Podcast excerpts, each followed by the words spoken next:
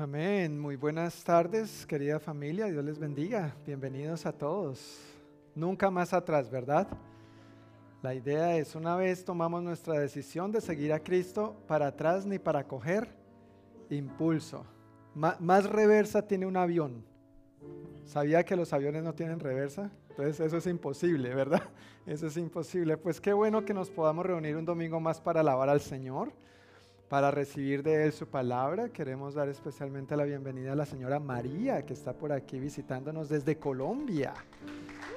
Desde Colombia.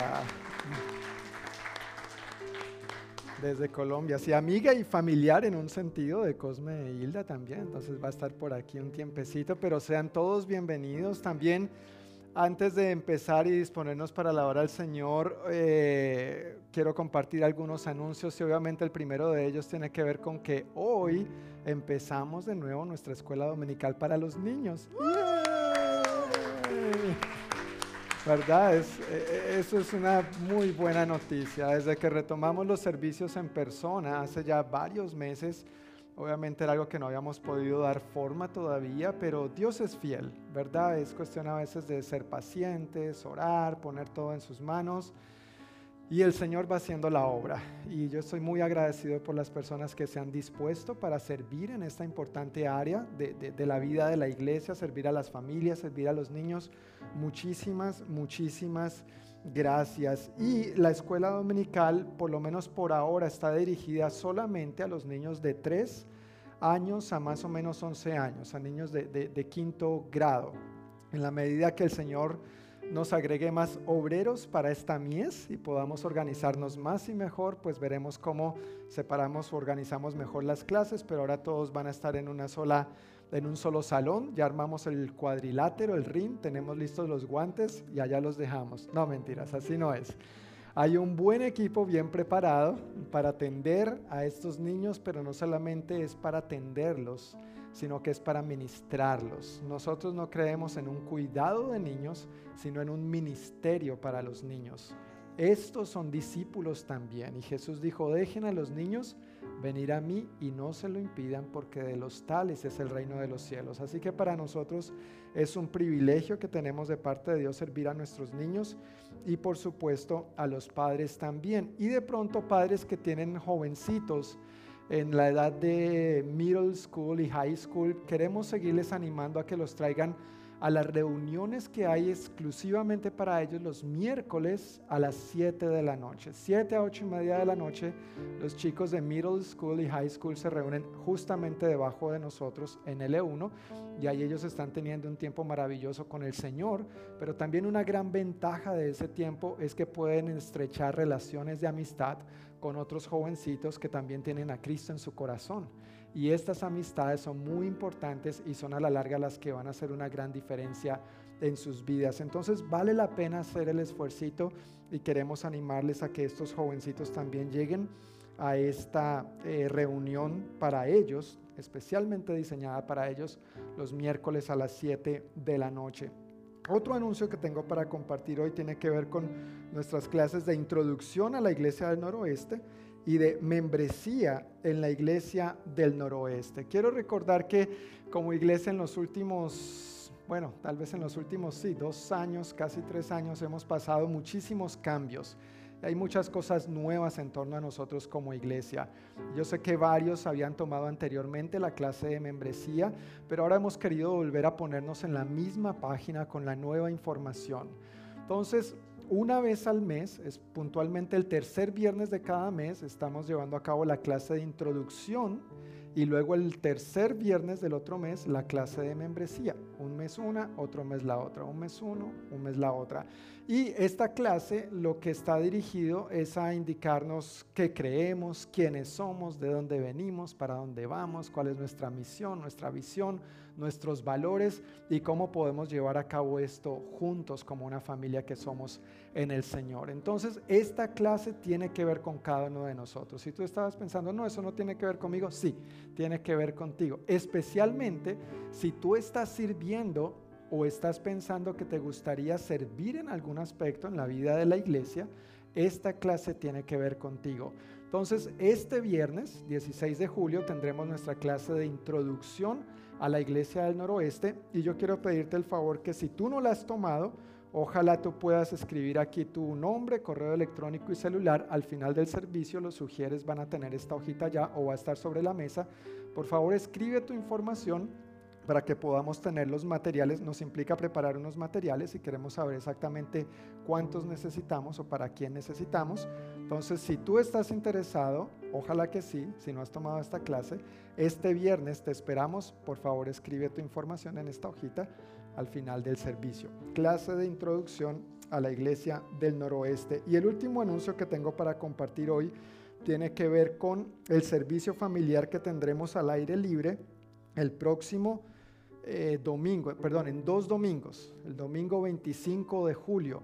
Entonces, para esto también queremos pedirte, hay otra hojita, somos la iglesia de las hojitas, pero va a haber esta otra hojita allá afuera y queremos pedirte que por favor escribas tu nombre, porque la idea es que sea un tiempo para compartir, la idea es que cada uno también tengamos algo de comida. Mira, lo que tú puedas, como tú puedas, si tú no puedes, está bien, ¿no es cierto? Lo importante es compartir.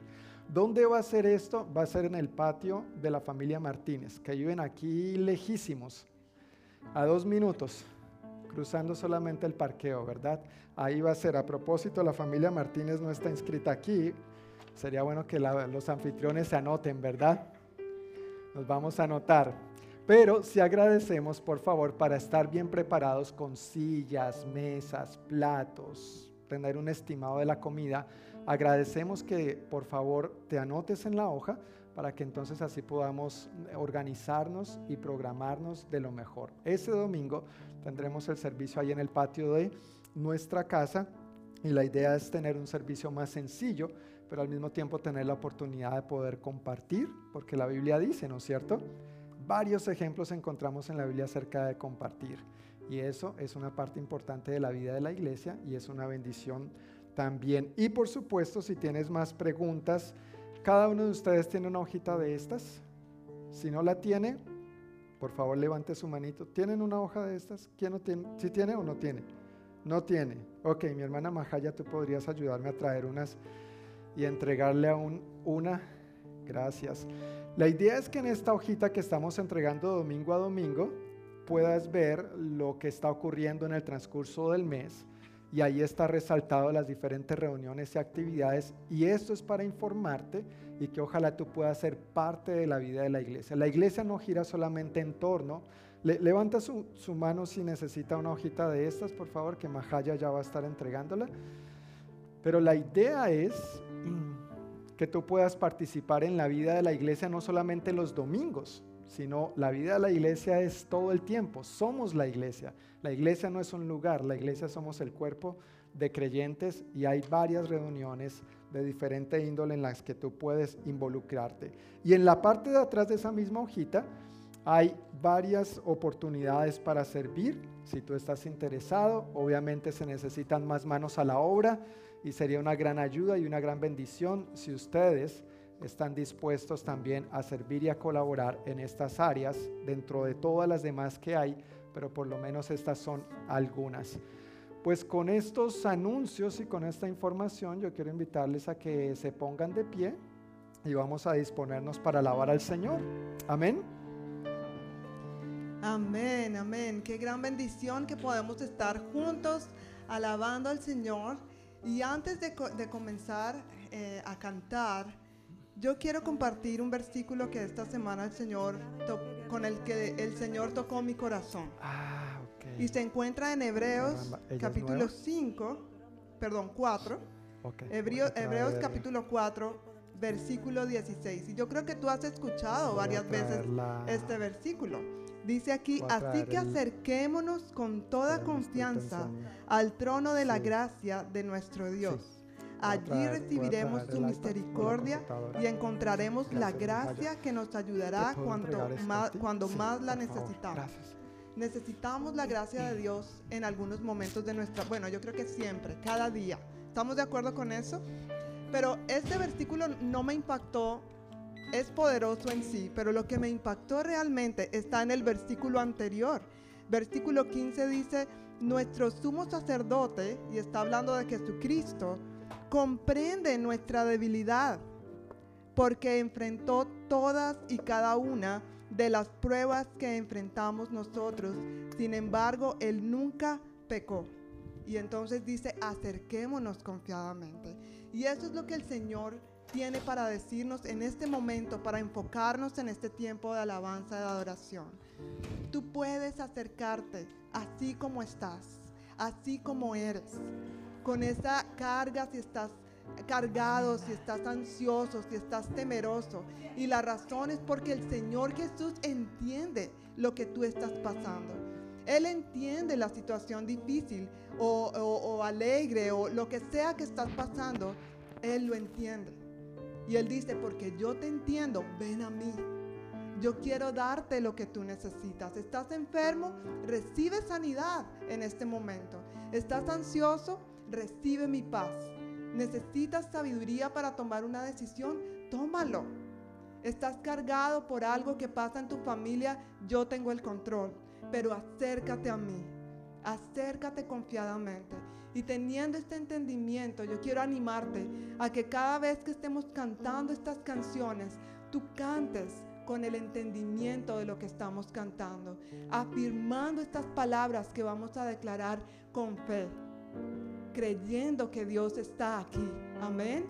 Vamos entonces a orar. Cierra tus ojos allí donde tú estás. Y quiero que levantes tu voz allí donde estás y dice que puedas decir con tus propias palabras alabanzas al Señor. Gracias, Señor. Te adoramos, te exaltamos a ti, Rey. Tú eres bueno y para siempre es tu misericordia, Señor. Te damos a ti toda la gloria, todo el honor, Señor. Gracias, Señor. Queremos declarar con todo nuestro corazón que esa fe que mueve montañas es la que necesitamos hoy, Señor. Declaramos tu victoria, Padre, en el nombre de Jesús. Amén. Amén. Vamos todos con nuestras palmas.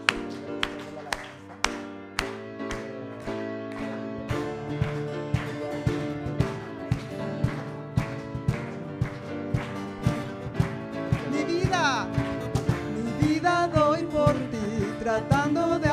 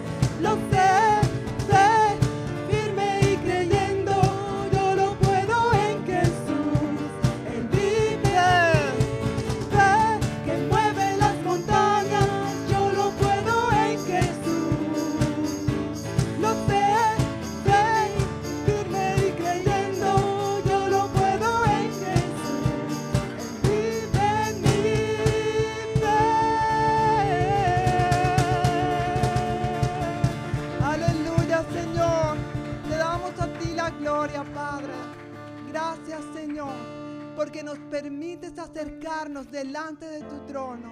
Queremos declarar que creemos en ti, creemos lo que tu palabra dice. Creemos que tu victoria es nuestra, Señor.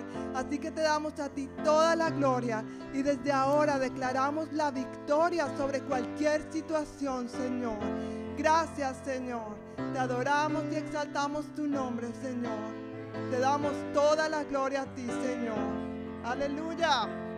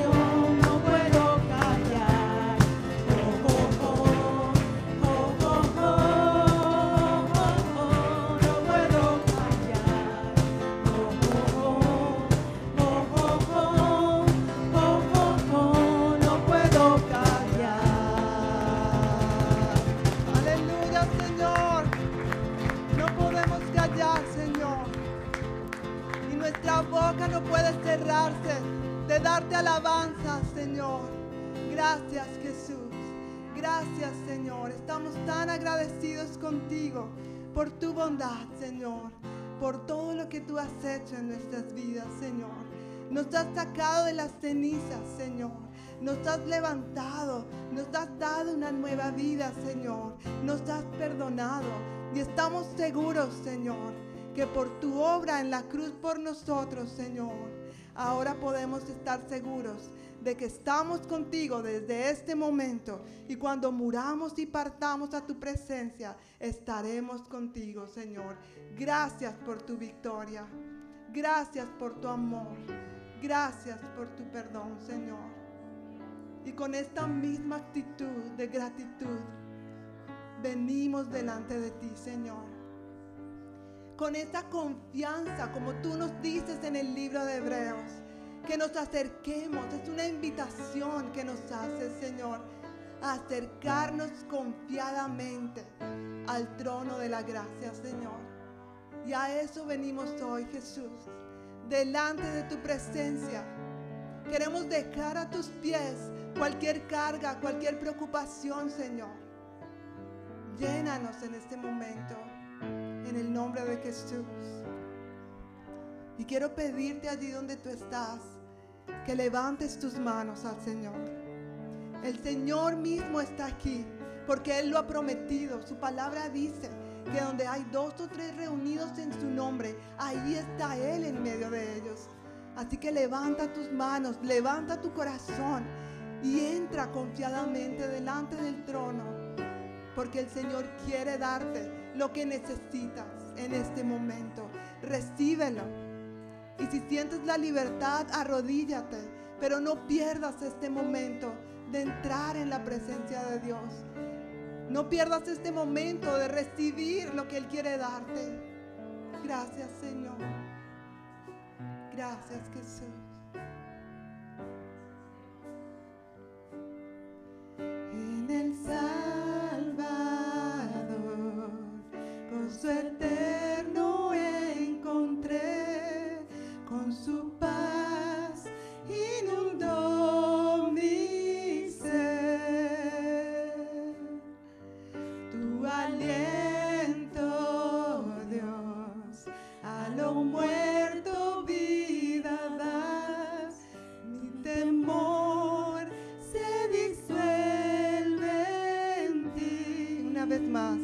el Salvador.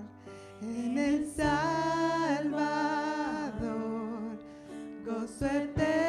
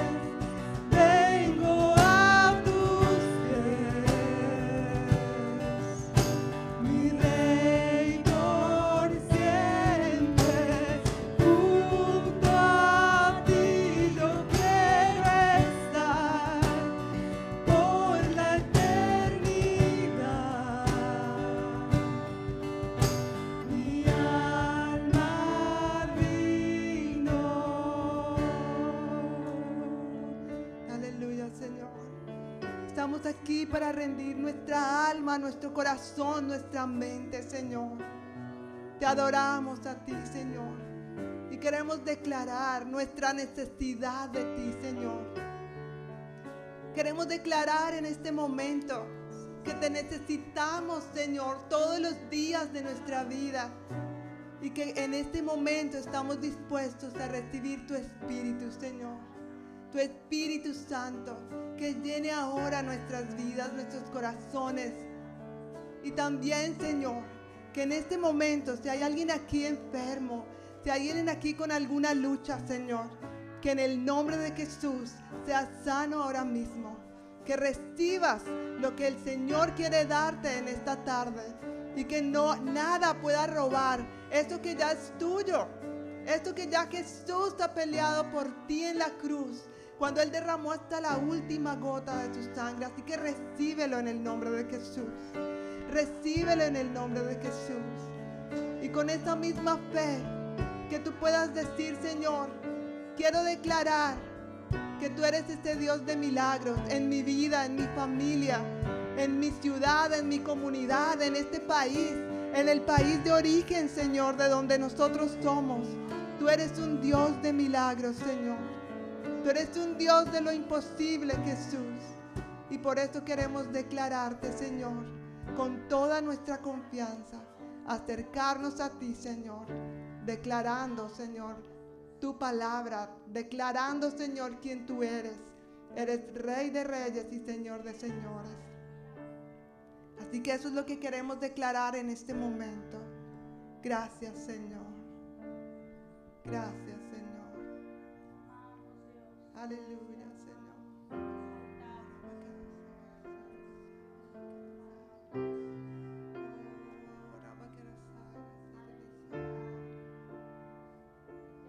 Gracias, Señor. Tú eres el Dios de lo imposible, Rey. Y a ti, Señor, creemos. En ti creemos, Señor Jesús. Gracias, Señor. Te adoramos a ti,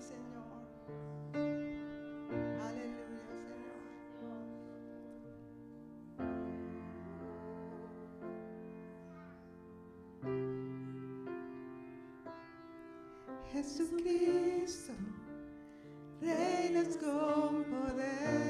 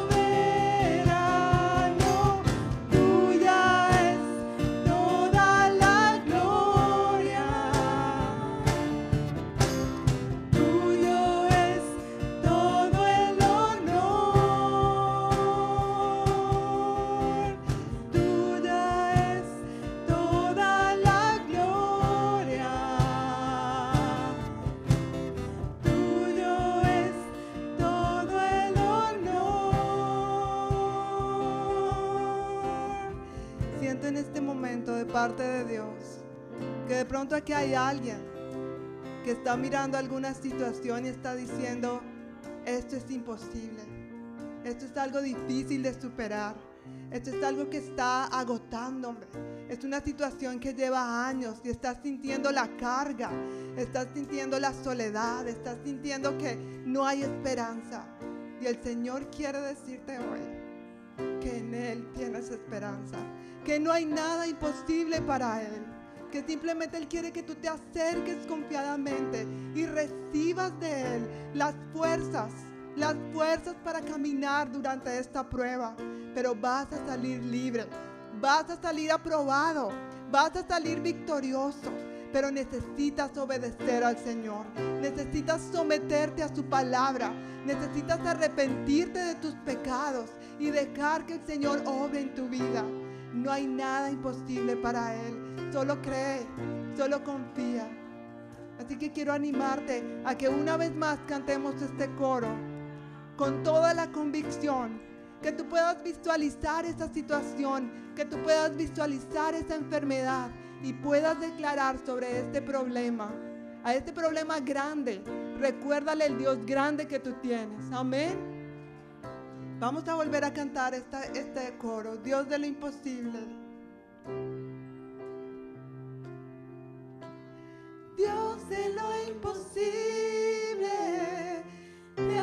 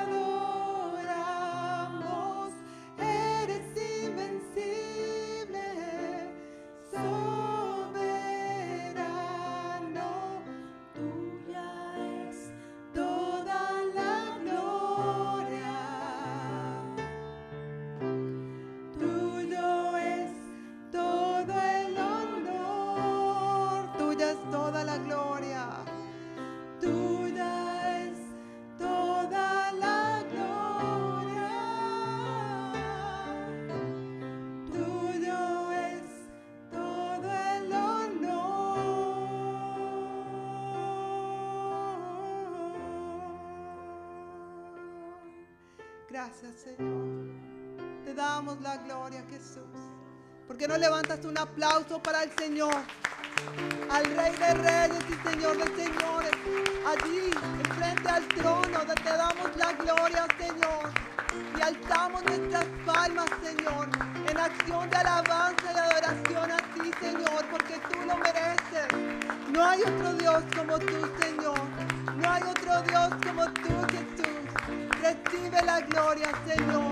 Recibe el honor, Rey de Reyes y Señor de Señores. Aleluya, Señor. Gracias por ser bueno. Gracias, Señor. Te adoramos a ti. Bendecimos tu nombre, Señor. Aleluya, Señor. Tú eres bueno y para siempre es tu misericordia. Y el pueblo de Dios dice, amén, amén, así sea. Recibimos esa bendición de parte de Dios. Amén. Y ahora con esta misma actitud de alabanza y adoración, quiero pedirte que pases al frente para dar tus diezmos y tus ofrendas. Es una manera de alabar al Señor. Cuando nosotros decimos, Señor, también eres el Dios de mis finanzas. También eres el, el Dios de, de, eh, de mi trabajo y de todas las cosas que tú me das para vivir. Así que yo te honro y te alabo también con los diezmos y las ofrendas. La Biblia dice, trae todos los diezmos al alfolí y hay alimento en mi casa y probadme, dice el Señor. Si no abriré las ventanas de los cielos y derramaré bendición hasta que sobreabunde. Amén. Amén. Entonces, Amén. tú puedes pasar adelante mientras vamos alabando al Señor una vez más. Dios de lo Imposible, te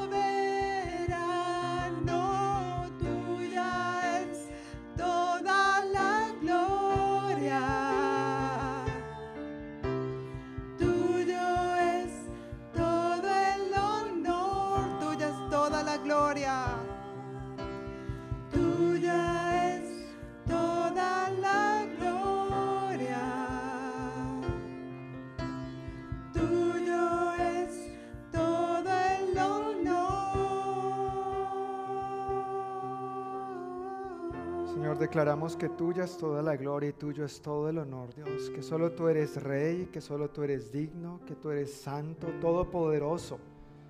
Todopoderoso, Dios de lo imposible tú eres, Señor. Padre, te damos infinitas gracias por todo lo que tú has hecho a lo largo de nuestra vida, Dios. De una u otra manera, vez tras vez, tú nos has manifestado tu grande amor, tu gran fidelidad. Y podemos darnos cuenta que indudablemente tú eres Dios de lo imposible. Y a ti, Dios Todopoderoso, te damos toda la gloria y toda la honra. Venimos, Señor, ante tu presencia hoy una vez más con un corazón lleno de gratitud por todo lo que tú haces, por las bendiciones que recibimos de ti, pero también reconociendo quién tú eres, quién tú eres y por eso te adoramos sobre todo. Gracias por la oportunidad de congregarnos hoy una vez más, Señor, de servirte a ti, de servirnos los unos a los otros, de recibir tu palabra nos disponemos, Dios, para recibirla con un corazón tierno, siendo una buena tierra. Nos disponemos para recibir la semilla de tu verdad, tanto los niños como los adultos.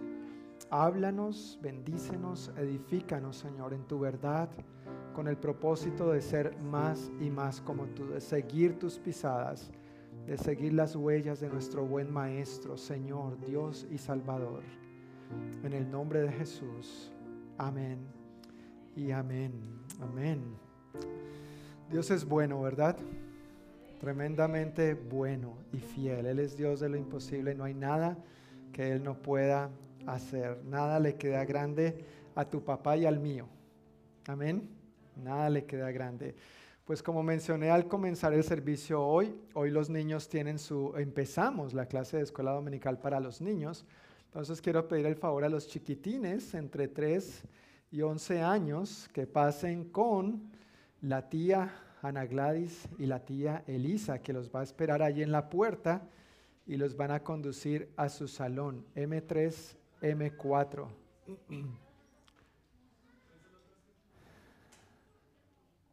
Todos los chiquitines entre 3 y 11 años pueden pasar a esta clase.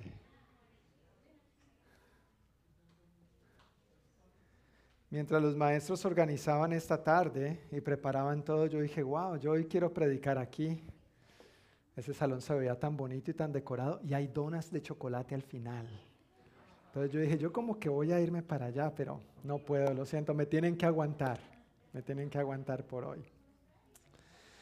Ok, pues mientras los niños van yendo, nosotros seguimos con nuestro estudio acerca del Evangelio de Marcos. Estamos en Misión con Jesús, un estudio a través del Evangelio de Marcos y hemos llegado al capítulo 11 de Marcos. Entonces, si tú tienes tu Biblia, quiero pedirte que por favor la vayas alistando en Marcos capítulo 11. Si no tienes una Biblia, puedes usar una de las que tienes al frente tuyo en la banca. Esas Biblias son disponibles para ti y puedes abrirla en la página 1506. Allí es donde vamos a estar principalmente hoy. Vamos a ir a otras partes de las escrituras, pero la página 1506 está la porción de Marcos 11 que vamos a estar viendo en esta tarde. Retomando un poquito, recapitulando, quisiera mencionar que tan solo hace unos domingos, mientras avanzábamos por el final de Marcos capítulo 8, eh, Marcos capítulo 9, y Marcos capítulo 10, Jesús empezó a anunciar a sus discípulos abiertamente acerca de lo que le acontecería cuando, llegaba, cuando llegara a Jerusalén.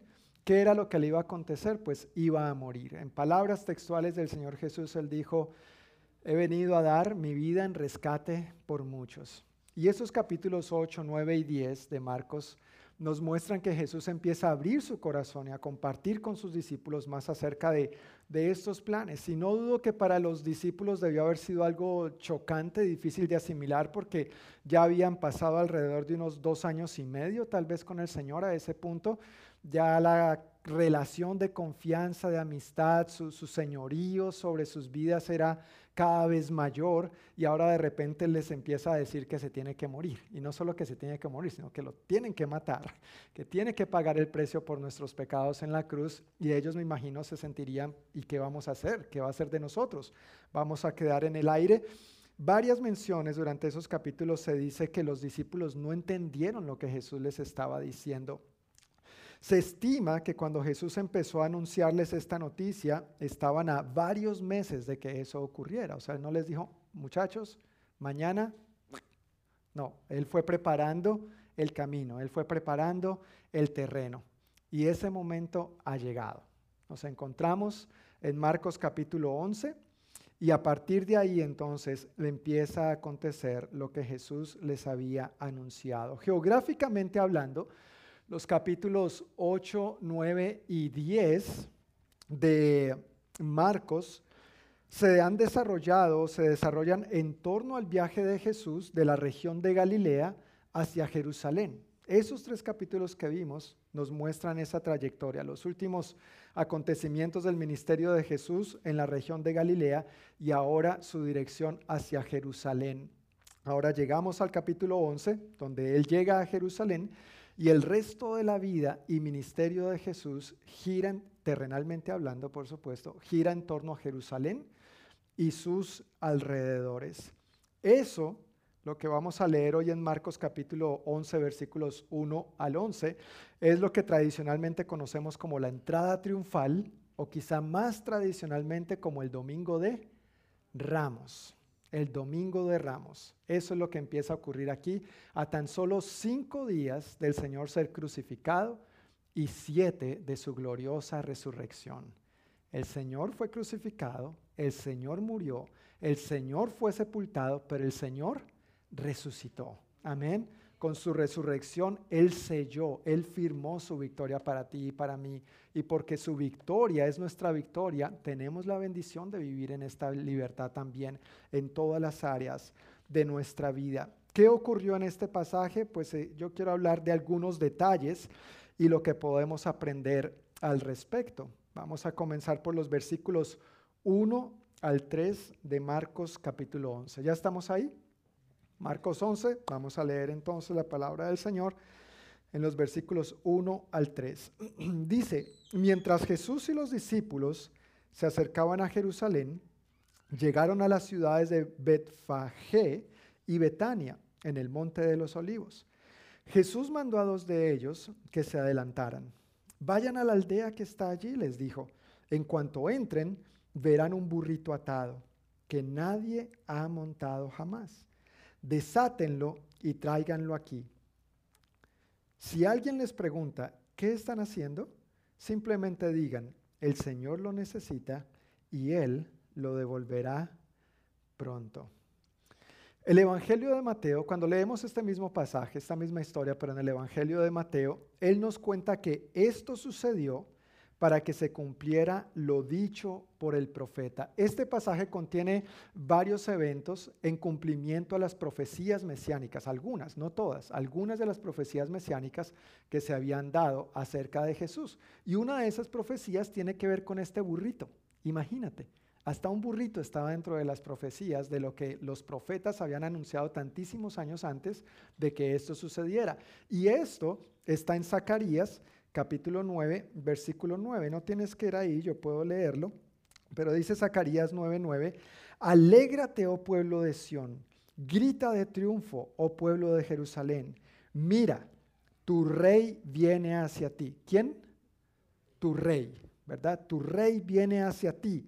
Él es justo y victorioso, pero es humilde, montado en un burro, montado en la cría de una burra. Entonces imagínate lo que Zacarías había escrito hacía tantísimos años antes de que esto sucediera, aquí por fin ha llegado el momento de su cumplimiento. Y el hecho de que era un burrito que nadie había montado jamás es un detalle al que debemos prestarle una importancia especial, porque según algunas instrucciones en la ley, las leyes bajo el Antiguo Testamento, los objetos utilizados con propósitos sagrados nunca debían haber sido usados para otros fines.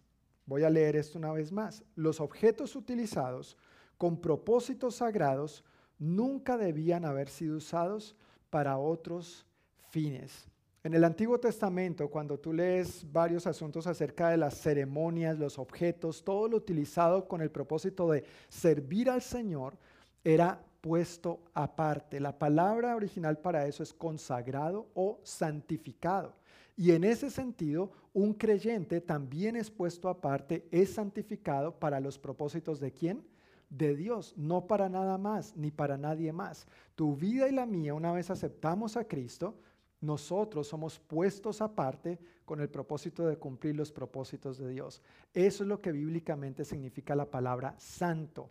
No es ser perfecto, es puesto aparte para cumplir única y exclusivamente los propósitos de Dios. Y por supuesto, en el Antiguo Testamento hay muchos objetos que se apartaban única y exclusivamente para eso. Los utensilios del templo, por ejemplo, eran única y exclusivamente para las funciones ceremoniales, para el Señor, ni siquiera para el uso de los sacerdotes o de cuando se reuniera el pueblo de Dios para servirle o alabarle de alguna otra manera. Aquel burrito entonces, en la historia que nos está contando Marcos en estos versículos, ese burrito pudo ser usado para semejante ocasión tan especial porque no había sido usado para otras cosas. Y todo eso Dios lo tenía fríamente calculado. ¿No te parece asombroso? Dios lo tenía fríamente calculado. Todo lo concerniente a ese burrito, Dios lo tenía fríamente calculado. Dios tiene todo fríamente calculado acerca de ti y de mí. Lo importante es que tú y yo nos dispongamos para cumplir sus propósitos. Si un burrito lo hizo, ¿por qué tú y yo no? Amén. Si un burrito lo logró, ¿por qué tú y yo no?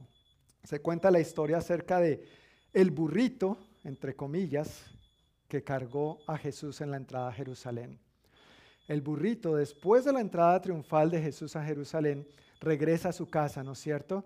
Y muy contento, sacando pecho, con sonrisa de oreja a oreja. Imagínense al burrito, ¿no? Sonrisa de oreja a oreja, pelando el diente. Llega muy feliz y la mamá le dice, burrito, mijo, ¿y por qué estás tan feliz? ¿Qué, por qué estás tan contento y como tan altivo? Y él le dice, no, mami, imagínate, por ahí un par de hombres me jalaron, subieron a un tal Jesús encima mío, fui entrando a Jerusalén y todos me daban alabanzas. Y todos me decían, aleluya, osana, viva el rey. Y me tiraban palmas y ramas y se quitaban sus mantos. Y yo muy oriundo, ¿no es cierto? Iba pasando sobre ellos. Mami, eso es importante. Y la mamá, ay, mi hijo, está bien, está bien. Vuelve mañana. Vuelve mañana a Jerusalén, pero prométeme una cosa, no cargues a nadie en esta ocasión. Ve tú solito, entra tú solito a Jerusalén. Ok, mami, mañana lo haré, me quedó gustando, lo voy a repetir. Así que el burrito al día siguiente vuelve hacia Jerusalén, sin cargar a nadie, ¿no es cierto? Y por supuesto, regresa a la casa. Y la mamá, mi hijo, ¿cómo te fue? ¿Qué pasó? No, mami, imagínate, esta gente ya no me dijo nada, ni una flor me echaron, nada aconteció. Y la mamá le dice al burrito, mi hijo, tienes que tener muy claro que no se trata de ti, sino del que tenías encima tuyo. Se trata de Jesús, se trata del que está en nosotros, no de ti ni de mí por más talentosos, por más capaces, por más buena gentes que tú y yo seamos, si no es Cristo en nosotros, si no es Cristo a través de nosotros, eso no va a acontecer. Toda la gloria, todo el crédito, toda la honra es para quién? Para el Rey. Es para Dios, es para Jesús. Tú y yo, por supuesto, en esta historia somos el burrito. no somos los, los centros, el foco de atención. Tú y yo, al igual que ese burrito en esta historia, también somos el burrito. Hermanos, los elogios, las palabras de afirmación y el reconocimiento son buenos. Estas cosas no es que sean malas, pero son mejores cuando tienen o cuando les damos el debido lugar, el lugar que le corresponde en nuestra vida, cuando nos damos cuenta que no es por nosotros, sino por quien está en nosotros, el Rey Jesús. Sin Él no somos más que un simple burrito. Y esa fue la lección que la mamá burra quería darle al hijo burrito. Hijo, sin Jesús tú sigues siendo un burrito común y corriente, pero es Jesús el que hace la diferencia en nuestras vidas. Pero burrito y todo, aunque seamos un simple burrito y todo, en esta moraleja, Nosotros debemos disponernos para ser usados para sus propósitos sagrados. Y vuelvo y reitero, si el Señor lo hizo con un burrito, ¿cómo no lo va a hacer contigo y conmigo, que somos sus hijos amados? Amén. Lo único que tenemos que hacer es disponernos para cumplir sus propósitos, ponernos de acuerdo con Él para ponernos aparte y decir, Señor, aquí estoy, te rindo mi vida, obra en mí y obra a través de mí. Quiero hacer tu voluntad. Ahora, ese burrito fue usado en una ocasión especial, por supuesto, pero en cuanto a nosotros, ya que no somos burritos, literalmente, ¿no es cierto? En cuanto a nosotros, no esperemos, no nos limitemos a ocasiones especiales en nuestra vida. Más bien, hagamos de toda nuestra vida una ocasión especial para ser usados por el Rey. No esperemos ocasiones especiales en nuestra vida. Si nos quedamos esperando esas ocasiones especiales, tal vez nos quedemos esperando.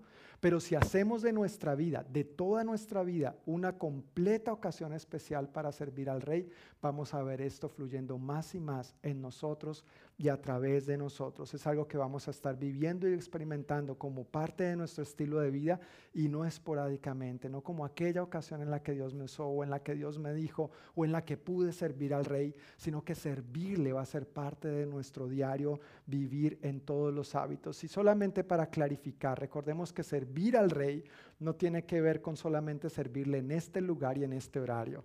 Servimos al rey, somos suyos en todo lo que somos y hacemos. Las 24 horas del día, los 7 días de la semana. Amén.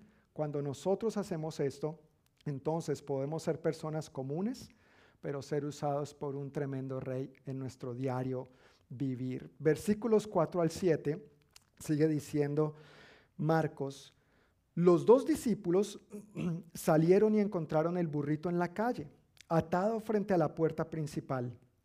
Mientras lo desataban, algunos que estaban allí les preguntaron, ¿qué están haciendo? ¿Por qué desatan ese burrito? Ellos contestaron lo que Jesús había dicho y se les dio permiso para llevarlo. Así que llevaron el burrito a Jesús y pusieron sus prendas encima y él se sentó. Cuando leemos este mismo pasaje, no en Mateo, sino en Juan, el apóstol Juan lo narra de la siguiente manera. Él dice, sus discípulos no entendieron en ese momento que se trataba del cumplimiento de la profecía. ¿Ves? Sus discípulos qué? No entendieron. No entendieron que se trataba del cumplimiento de la profecía. Solo después de que Jesús entró en su gloria, se acordaron de lo sucedido y se dieron cuenta de que esas cosas se habían escrito acerca de él. Eso nos dice el Evangelio de Juan capítulo 12, versículo 16. Mira, los mismos discípulos que estuvieron con el Señor cara a cara, ¿tú, alguna vez no has pensado qué chévere hubiera, sido estar con Jesús en ese tiempo, ¿verdad? En persona, cara a cara. Y uno piensa, wow, hubiera sido diferente. ¿Cómo es que era que esta gente tan burrita no entendía? Yo sí hubiera entendido. Pero la verdad es que estos discípulos, a pesar de estar con él cara a cara y pasar tanto tiempo con él, las 24 horas del día prácticamente, en todo lo que hacían, en la vida cotidiana, aún así, esta no es la única vez que se menciona que sus discípulos no entendieron lo que Jesús les decía, ni en este caso entendieron que era el cumplimiento de la profecía.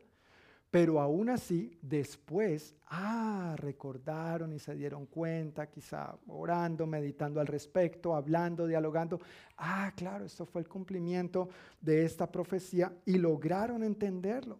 Para uno podrían ser cosas claras, obvias, porque ellos no lo entendieron. A veces asumimos que ellos deberían entender pero pues ¿cómo no se van a dar cuenta? Zacarías dice eso. Bueno, tal vez los discípulos no sabían el libro de Zacarías, no se lo habían memorizado como tú y como yo.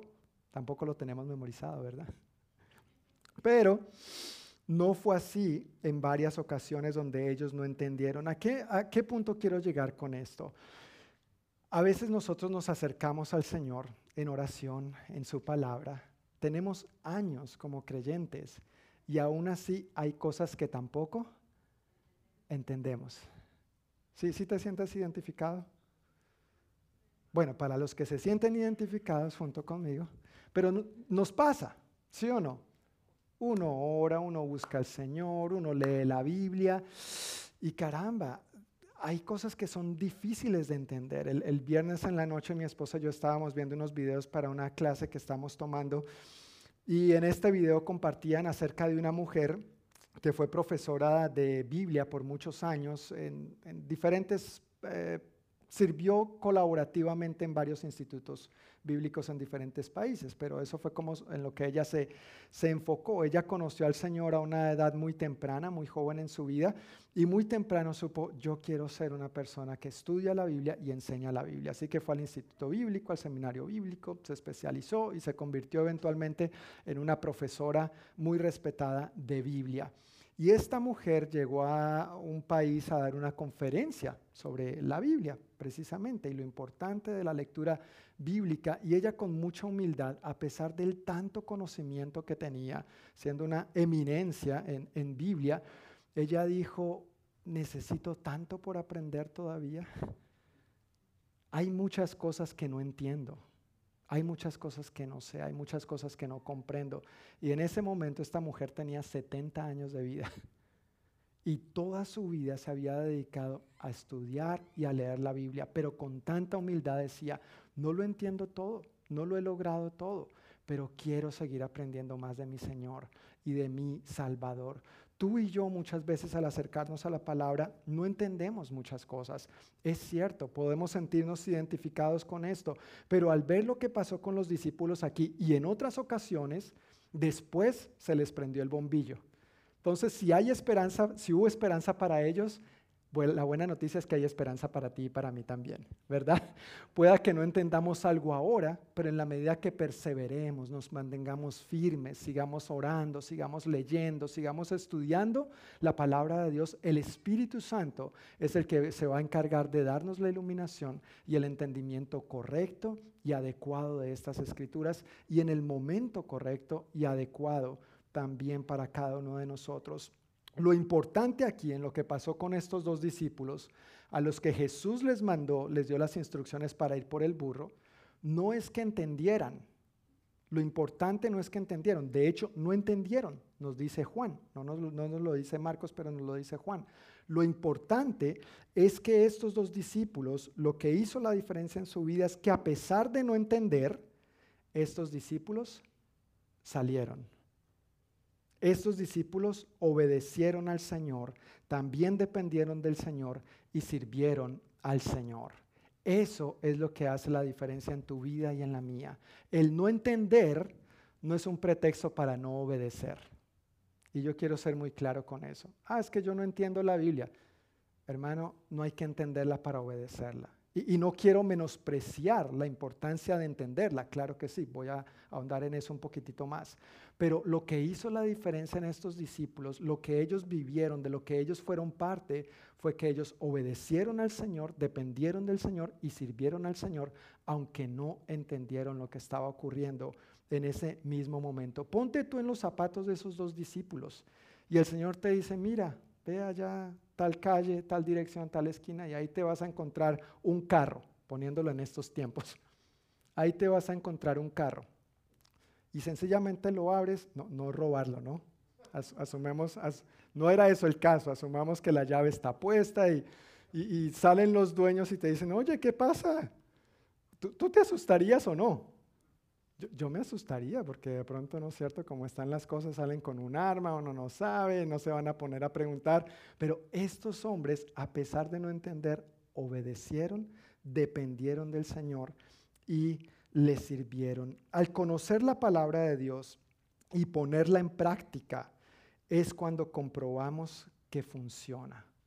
Al conocer la palabra de Dios y ponerla en práctica, es cuando comprobamos que funciona y entonces crecemos en el entendimiento de la palabra de Dios. No es al contrario, no funciona de manera opuesta. No tengo que entenderla primeramente, no es necesario entenderla primeramente para después obedecerla. No, no funciona así.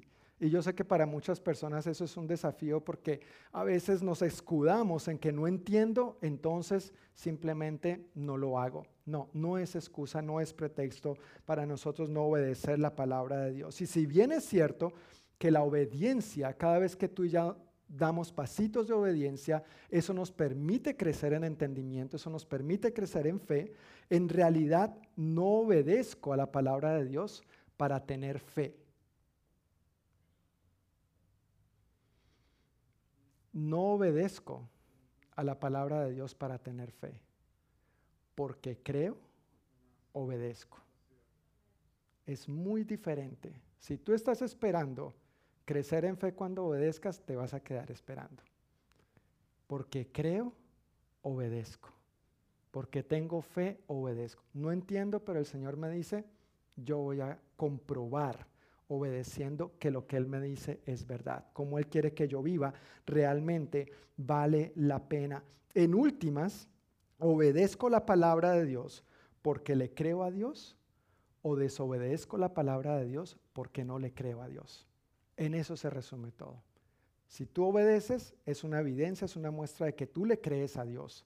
Pero si tú no obedeces, es una evidencia de que no le estás creyendo a Dios. Y yo quiero animarte a que cada vez que tú te encuentres en ese conflicto de ¿será que hago lo que Dios dice en su palabra? ¿Será que sí vale la pena hacer y vivir como Dios quiere que yo viva? Compruébalo. Compruébalo por tú mismo. Nadie lo va a comprobar por ti. Mientras tú no des el paso de obediencia, tú no vas a comprobar por ti mismo que así es y que Dios tiene razón. Y si nos ponemos a sopesar entre cada uno de nosotros y Dios, Dios siempre va a tener la razón, por si no lo sabías. Dios siempre va a tener la razón. Él te ama, Él sabe lo que es mejor para ti, Él sabe lo que te conviene, Él conoce tu pasado, tu presente, tu futuro. Él cumplió sus buenos propósitos aún usando un burrito. Vuelvo y reitero, ¿por qué no los va a cumplir a través de ti y de mí? Pero no nos limitemos a que porque no entiendo, entonces no le obedezco. Porque le creo, mi fruto de esa fe es obedecer, es obediencia. Han escuchado de las cataratas del Niágara, ¿verdad? ¿Sí? ¿Se han escuchado de las cataratas del Niágara? Bueno, son unas cataratas inmensas que están entre los Estados Unidos y Canadá, puntualmente entre el estado de Nueva York y la provincia de Ontario, ¿verdad? Muy turísticas. Se cuenta la historia, una ilustración, no es de la vida real, pero se cuenta la ilustración acerca de un equilibrista que tenía una cuerda de un extremo al otro. Imagínate, esas cataratas son bien grandes, ¿no es cierto? De un estado al otro, de un país al otro. Tenía su cuerda floja y ahí ofrecía su show y su espectáculo día tras día. Y este hombre le decía a la gente, ¿Cuántos creen a las multitudes? ¿Cuántos creen que yo puedo pasar por la cuerda floja sin caerme? Y todo el mundo, güey, sí, yo creo, yo creo, yo estoy seguro. ¿Seguros quieren que se lo demuestre, quieren que se lo compre? Claro, queremos verlo. Entonces el hombre se paró sobre la cuerda floja y cruzó de un lado al otro y la multitud, wow, wow. Claro, empezaron a sacar dinero y a tirarle en el sombrerito. Se me estaba quedando el sombrerito por fuera de la historia. ¿No es cierto? Ahora el hombre dice, ¿cuántos creen que yo soy capaz de atravesar al otro lado de las cataratas y regresar con una carretilla? ¿Una carretilla, una carreta? De esas que uno lleva así. Y todos, pues claro, si ya lo hizo usted, ¿cómo no lo va a poder hacer con una carretilla? Y él, bueno, comprobémoslo. Y pasó con la carretilla y volvió con la carretilla y todos, guay, guay. Y por supuesto, más dinero para el equilibrista. Le estaba yendo bien ese día, gracias a Dios. No se cayó ok, ¿cuántos creen que en esa carretilla yo puedo poner ladrillos, puedo poner bloques y puedo cruzar al otro lado y regresar? Y la multitud entusiasmada, sí, sí, por supuesto que tú puedes. Entonces, compruébanos, lo decían otros. Y el hombre pasó, vino. Yo les estoy haciendo rapidito el cuento porque eso toma mucho tiempo, venir y volver.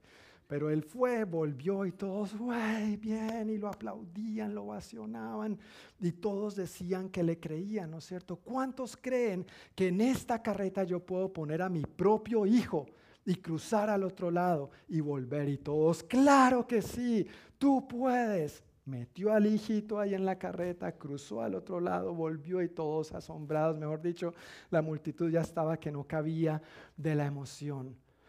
Después les dijo, ¿Cuántos creen que los puedo pasar a ustedes y volverlos a traer? El primero que crea que se suba. ¿Sabes quién se subió? Ninguno. es muy fácil decir, yo creo, pero hacerlo es otra historia. Dios puso a su Hijo Jesucristo en esa carreta por ti y por mí. Y ahora Dios nos dice, súbete a la carreta. Es muy fácil aplaudir, es muy fácil decir. Las multitudes lo estaban diciendo ahí, oh, al rey. Muchos de los que estaban clamando sana al rey el domingo de Ramos, el viernes, estaban diciendo crucifícale. ¿Cuál es tu posición? ¿Cuál es tu postura y la mía? No entiendo, Señor, no me importa, diría Dios. Obedece, obedece. Te lo he demostrado una y otra vez, una y otra vez. Y tú has dicho, sí, sí, yeah. Ok, tu turno. Da el paso de fe, da el paso de obediencia. Súbete, ponte aparte para cumplir mis propósitos. Conságrate para mí y verás mi gloria.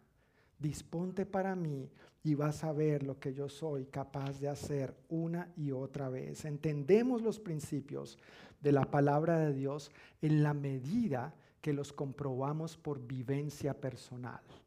Entendemos los principios de la palabra de Dios en la medida que los comprobamos por vivencia personal. ¿Alguien aquí alguna vez ha recibido un milagro de sanidad en su cuerpo? Gracias, gracias. Si pueden levantar las manitos más, por favor. Ok, los demás quiero pedirles que miren, dejen las manos, porque esto es un testimonio. Levante la mano bien. Mi hermana Rocío, no, más arriba, más arriba. Enrique no te va a hacer cosquillas, tranquila, tranquila. Ok, hay varias manos levantadas, ¿no es cierto? ¿Cómo sabes que Jesús es tu sanador? Porque Jesús te sanó. Lo comprobaste por experiencia personal. Alguien que ha recibido el perdón de sus pecados. ¿Alguien aquí ha recibido el perdón de sus pecados? ¿Cómo sabemos que Dios nos perdona? Porque lo hemos vivido por experiencia personal. ¿Has sufrido alguna desilusión del pasado, una ruptura, un problema en la que Dios intervino y trajo restauración, reconciliación, vida nueva? ¿Cómo lo sabes? Porque lo has vivido por experiencia personal. No es algo que solamente otros te han dicho, te han contado. En la medida que tú te has sometido al proceso y tú has vivido en la voluntad de Dios, has comprobado realmente que Dios es eso que dice ser y que Dios hace eso que ha prometido hacer. En Juan capítulo 8, versículo 32, bueno, varios versículos del capítulo 8, Jesús está teniendo una interesante conversación con algunos de los que habían creído en Él. ¿Con quiénes? De los que habían creído en Él. Y les dice, si creen a mis enseñanzas y las siguen, serán verdaderamente mis discípulos y conocerán la verdad y la verdad los hará libres. Ese conocer implica comprobarlo por experiencia personal. Nadie puede experimentar la libertad que Dios tiene para ti por ti. Tienes que experimentarla tú mismo. Es algo que aunque tú creas en Dios, tú tienes que decidir, Señor, ya no quiero solamente creer, se trata de seguirte, de ser tu discípulo, y entonces yo quiero experimentar esta verdadera libertad a la que tú me llamas a vivir. Y en palabras del apóstol Pablo, en Romanos capítulo 12, versículo 1 y 2, él dice que en la medida que nos ofrezcamos a Dios como un sacrificio vivo, ¿saben cuál es el problema de los sacrificios vivos? Haciendo un paréntesis aquí. Una cosa es el animalito muerto, ¿no es cierto? Que ya lo presentaban como un holocausto, como un sacrificio. Y otra cosa es, en nuestro caso, la persona viva, presentarse como un sacrificio para Dios. Es que uno sí, uno se sube al altar. Señor, me rindo a ti, me ofrezco a ti, soy un sacrificio para ti. Pero en cuanto la temperatura se empieza a poner candente, uno se baja del altar. Uy, no, no, hasta allá tampoco, Señor, hasta allá tampoco. Ese es el riesgo de los sacrificios vivos. Y por eso el apóstol Pablo dice, presentémonos como sacrificios vivos. En la medida que hagamos eso, en la medida que vivamos una vida agradable a Dios, y el versículo 2 continúa diciendo, permitiéndole a Dios transformarnos, renovarnos en nuestra manera de pensar, entonces es que vamos a entender y a comprobar que la voluntad de Dios es buena, agradable y perfecta. El asunto es que queremos invertir el orden. Primero yo quiero estar seguro, entender que es buena, agradable y perfecta y después sí, yo quiero hacer la voluntad de Dios. No es así, hermanos. No es así. Primero creo y entonces porque creo, obedezco. Amén. Porque creemos, obedecemos. Además de obedecer al Señor, estos dos discípulos dependieron del Señor. El Señor les dijo claramente, si alguien les pregunta, ¿qué están haciendo? ¿Por qué están desatando al burro? Eso es lo que tienen que decir, ¿verdad? Leímos eso en Marcos, ¿no es cierto? Y efectivamente, eso fue lo que pasó. Les preguntaron a los dos discípulos, oigan, ¿por qué están desatando el burro? ¿Y qué hicieron estos dos discípulos? Respondieron literalmente, ellos contestaron lo que Jesús les había dicho. Se apegaron al libreto, siguieron al pie de la letra las instrucciones que Jesús les dijo y entonces sucedió lo que Jesús les había dicho que iba a suceder. ¿Sabes cuál es el problema con nosotros a veces? Que queremos hacerlo a nuestra manera y esperar que Jesús haga lo que Él ha prometido hacernos. Tampoco funciona así. Necesitamos apegarnos al libreto. Apégate a lo que Jesús dice para que veas lo que Jesús hace. Apégate a lo que Jesús dice para que veas lo que Jesús hace. Y por último, además de obediencia, dependencia, estos sirvieron al Señor también. Dice que al no tener una cabalgadura, estos discípulos no dudaron en poner al servicio del Señor sus propios mantos en ese burrito para que su humilde rey se sentara en el burrito.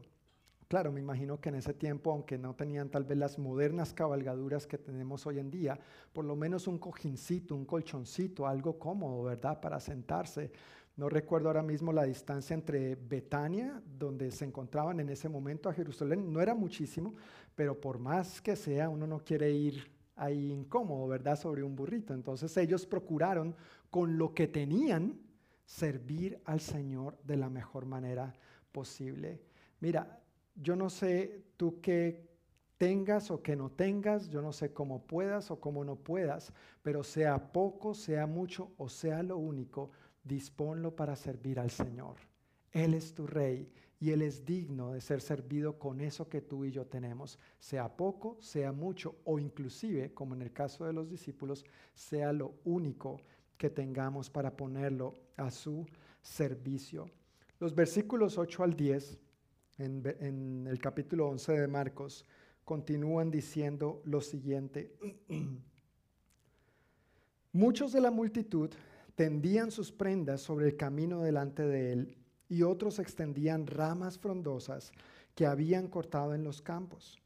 Jesús estaba en el centro de la procesión y la gente que lo rodeaba gritaba, alaben a Dios, bendiciones al que viene en el nombre del Señor, bendiciones al reino que viene, el reino de nuestro antepasado David. Alaben a Dios en el cielo más alto. Ese alaben a Dios, como es traducido aquí, es la palabra osana. La palabra osana. ¿sí? Conocen esta palabra, ¿verdad? la cantamos y la usamos muy frecuentemente como una expresión de alabanza a nosotros los cristianos.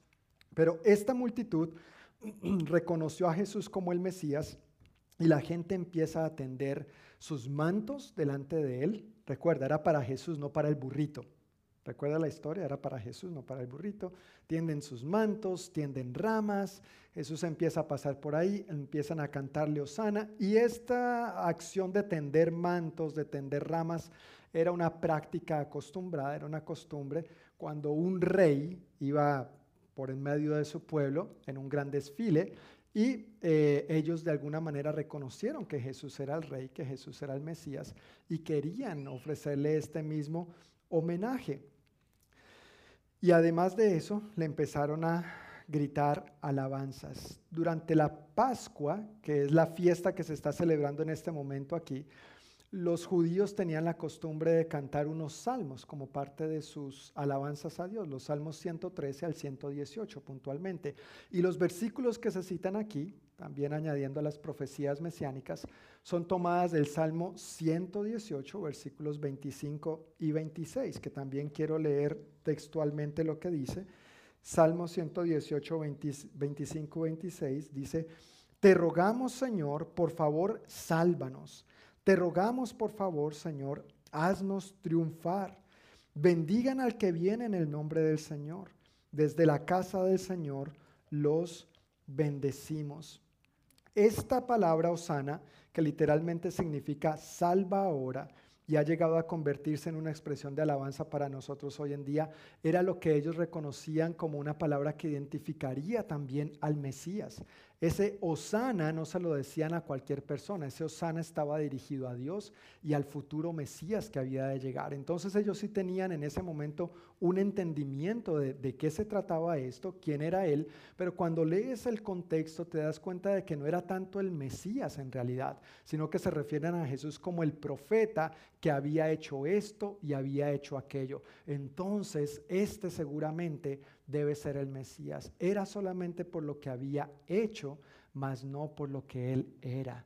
Y Jesús no solamente quiere hacer cosas en nuestras vidas, pero Él quiere ser Señor y Salvador en nuestras vidas. Dios te ama y quiere bendecirte, claro que sí, pero te ama tanto como para dirigir tus pasos y los míos, para permitirle a Él ser el Señor, ser el que dirija nuestros pasos, ser el que afirme cada uno de los pasos de nuestra vida, nuestras decisiones, por sencillas o complejas que sean. Pero eso implica permitirle a Él ser Señor de nuestras vidas también y no solamente tenerle para recibir sus bendiciones.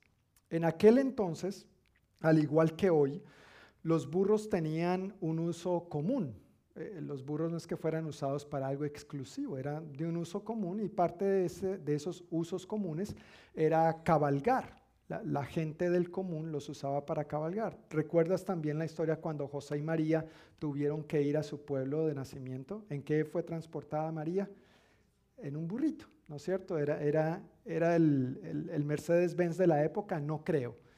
No era el Mercedes-Benz de la época, pero era un medio de transporte común, además de usarlo para los oficios varios. Pero los caballos, por el contrario, los caballos estaban reservados para los nobles y los guerreros, para la gente de alta alcurnia para la gente importante, para la gente que nuestra sociedad clasifica o entiende como de, de la alta sociedad. Y las expectativas de los judíos en cuanto al Mesías era, por supuesto, un Mesías de índole político, militar.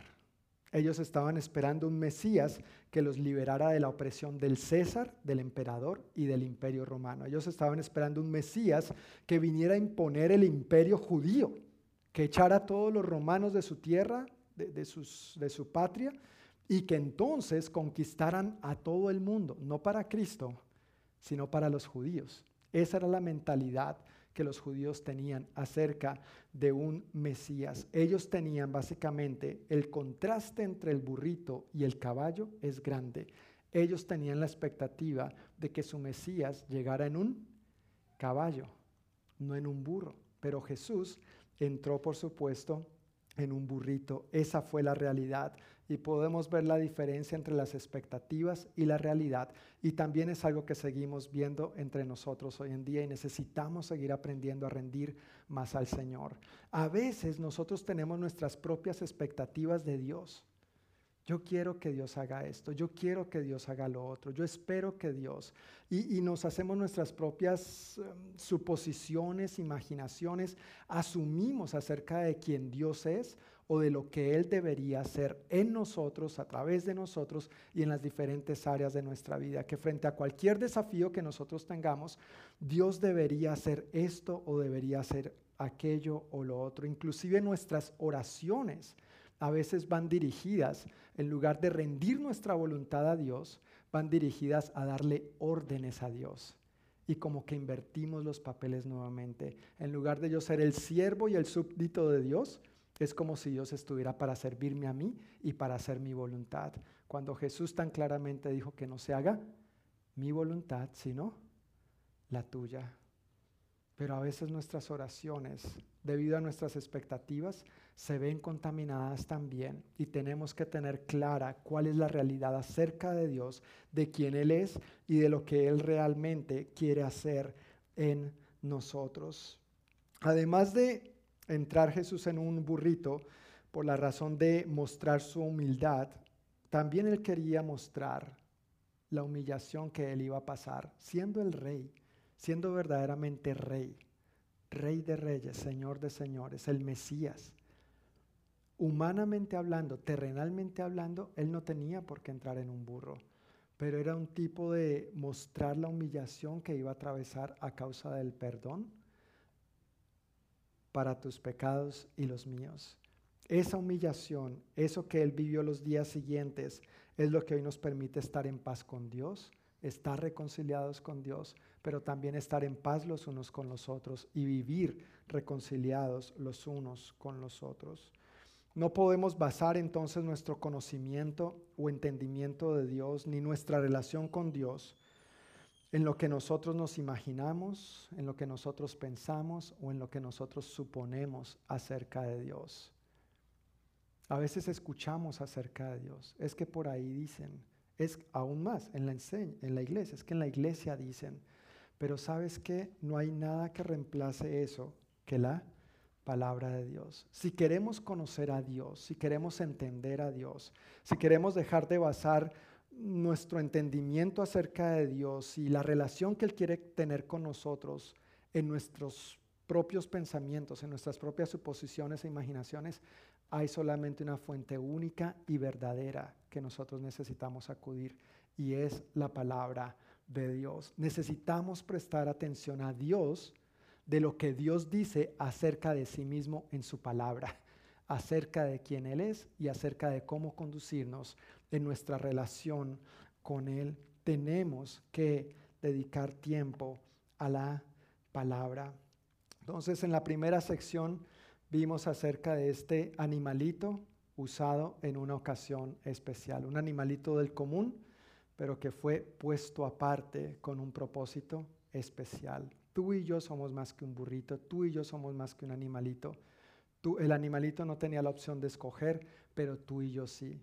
Escojamos ponernos, disponernos, ubicarnos, posicionarnos para que Dios cumpla sus propósitos en nosotros y a través de nosotros. En los dos discípulos vemos obediencia, dependencia y servicio al Señor. No es necesario entender para obedecer, porque creo, obedezco. Y luego tenemos que tener claras las expectativas versus la realidad. A veces nosotros tenemos tantas expectativas acerca de Dios que ni siquiera tienen un fundamento bíblico y a veces lamentablemente personas se sienten defraudadas o decepcionadas porque Dios no hizo lo que ellos estaban esperando, tenían la expectativa que Dios iba a hacer. En el versículo 11 de Marcos 11 dice, así Jesús llegó a Jerusalén y entró en el templo. Después de mirar todo detenidamente a su alrededor, salió porque ya era tarde. Después regresó a Betania con los doce discípulos. Esta historia no termina aquí, esta historia continúa. En realidad todo el capítulo 11 es una historia encadenada de sucesos del uno con el otro. Pero si quieres saber en qué termina la historia, no se pierda la próxima parte. Ahora, la ventaja es que como tiene la Biblia, ¿verdad? Puede ir leyendo para irse poniendo al corriente.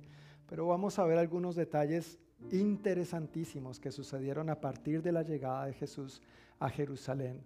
Ya abarcamos la entrada triunfal, pero hay más de lo que podemos extraer y aprender de este capítulo en los domingos por venir, así que quiero invitarle a que no se pierda la continuación de esta historia. A manera de conclusión y aplicación, yo quisiera solamente resaltar algunos aspectos de lo que ya mencioné durante el sermón y voy a leerlos para no dar muchas vueltas al asunto.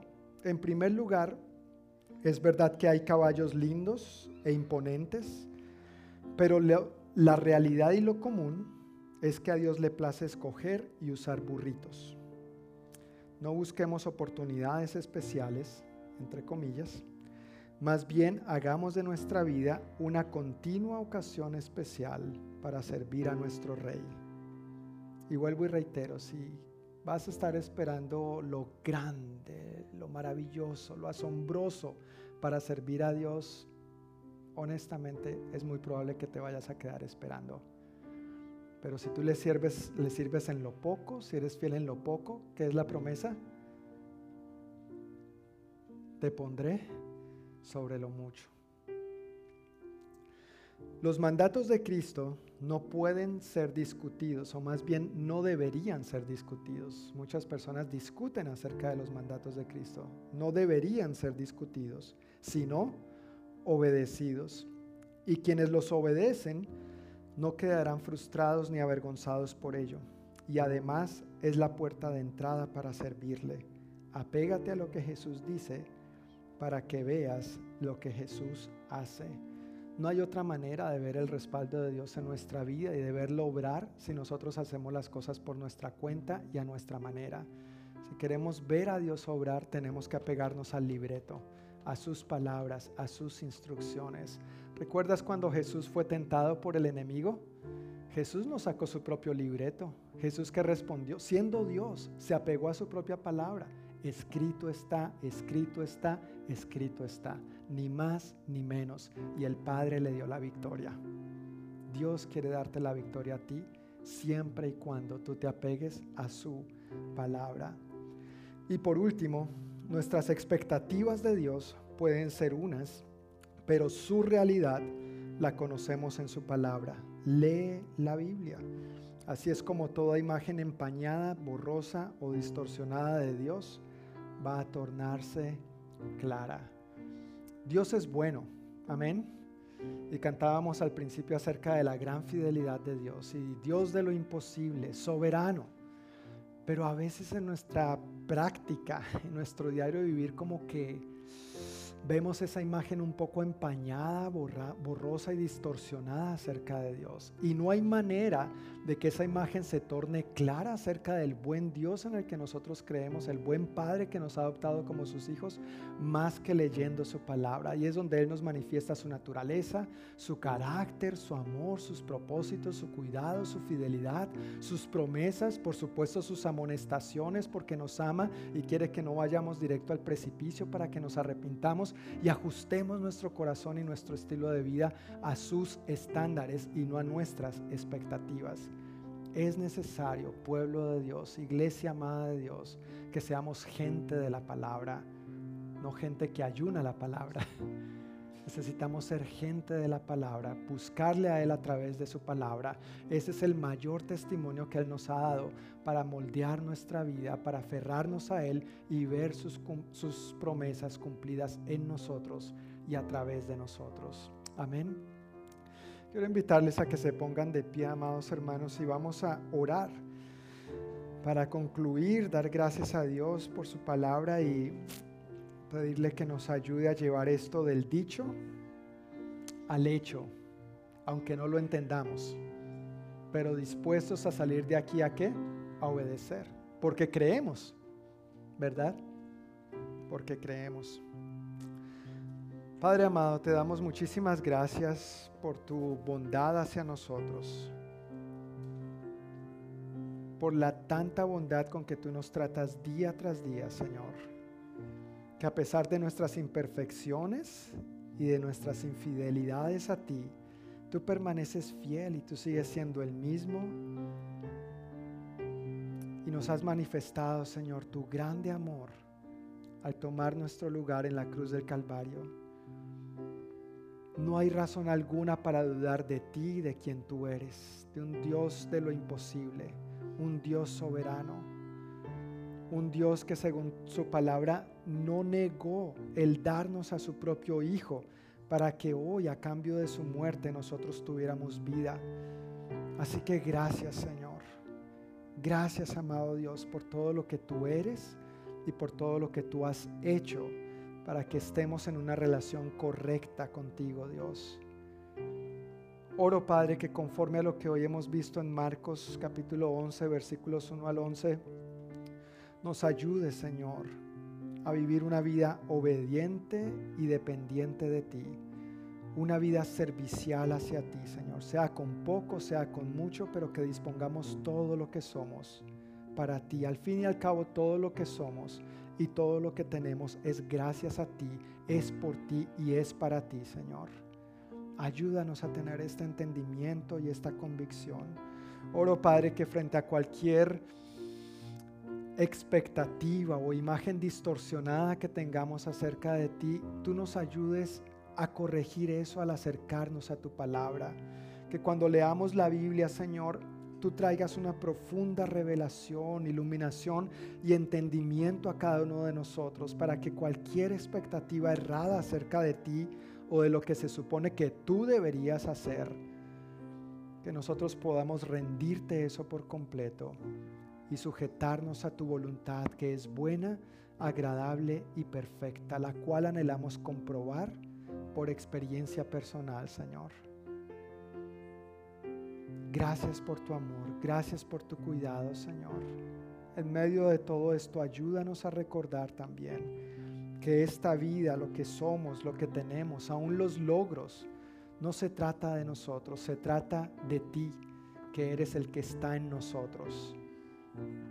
Guárdanos, Señor, de tener actitudes como las del burrito en la anécdota. Y ayúdanos con toda humildad a saber que esta vida, esta preciosa vida que nos has regalado, se trata de ti, Señor. De que tú seas glorificado, de que nosotros nos posicionemos correctamente delante de ti para ser usados para tus propósitos gloriosos y eternos, Señor. Queremos hacer tu voluntad. Anhelamos, por supuesto, conocerte más y mejor y ser más entendidos en tu palabra. Pero al mismo tiempo, Señor, que el no, entenderla no sea un pretexto para no obedecerla.